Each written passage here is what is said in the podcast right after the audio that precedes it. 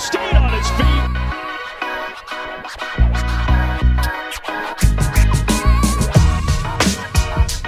What's going on there, everyone? Welcome back to another episode of Blake's Take with yours truly, Blake Neiman. And it has been a difficult offseason for Major League Baseball. From the lockout to continued back and forth arguments and failed negotiations to then opening day getting pushed back as a result but in the end, it was worth the wait as we got some fantastic games to kick off the season with four walk-off wins starting with one of the best rivalries in all of sports in the Boston Red Sox versus the New York Yankees.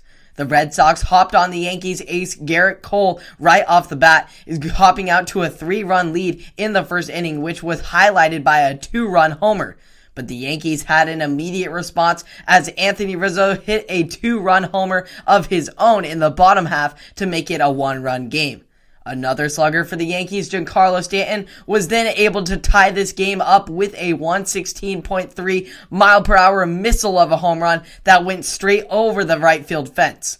Cole's day would come to a close after just four, but after giving up those big hits in the first inning, he was able to retire 11 of the final 13 batters he faced, which allowed this Yankees offense full of firepower to get themselves back in the game.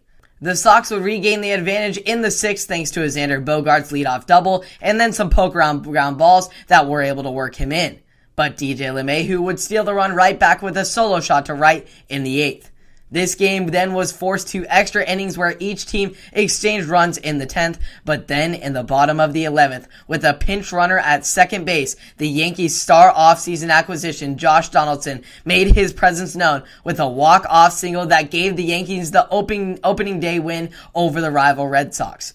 The win marks the Yankees' first walk-off on opening day since they edged out the Washington Senators back in 1957.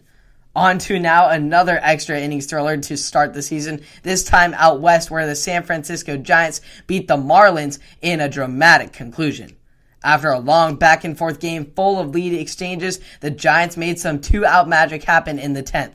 Marcio Dubon got caught wandering too far off second base on Brandon Belt's fly ball earlier in the inning, which resulted in a 9-6-4 double play. But despite the blow, Darin Ruf kept the inning alive with a walk and then had to get cooking around the bases after Austin Slater cranked a double down the left field line. Ruf, as big as he is, was able to hustle all the way from first and managed to be safe at the plate to give the Giants the first of what will most likely be many victories to come for the reigning NL West champions. We move on now to arguably the best game of the opening day slate in the Detroit Tigers versus the Chicago White Sox. The majority of this game was actually pretty dull as the White Sox commanded control from the start and maintained a three run lead as well as the shutout up until the eighth inning when the Tigers finally found the scoreboard. After tacking on that run, the Tigers loaded the bases for franchise legend Miguel Cabrera, who came through in the clutch with a 2 RBI single to tie this game up and get Detroit right back in this thing. The White Sox quickly regained the advantage though as Andrew Vaughn hit a solo homer that wrapped just around the left field pole. But the Tigers still had some late game magic left in them and they put together an incredible performance in the do or die bottom of the ninth. Eric Haase had a big response to Vaughn's homer with a solo shot himself to tie this game right back up. Austin Meadows then followed with a clutch two-out stand-up triple to leave the game in the hands of one another one of the Tigers' star offseason acquisitions in Javier Baez. Baez, with two outs, smacked a ball to right field that looked like it had a chance of going out, but unfortunately, it came up just short at the top of the wall where AJ Pollock bobbled the ball around and appeared to have made the game saving catch, but upon further review, it turned out that the ball actually hit the wall prior to landing in Pollock's glove, which reversed the call on the field, giving Baez and the Tigers the off the wall walk off, or as fans like to call it, a wall off win. While Baez's walk-off hit was pretty miraculous, it was to be outdone by an even better moment to cap off opening day down in Arizona as Seth Beer revived the lifeless Diamondbacks with a walk-off three run bomb to send Arizona celebrating into the night.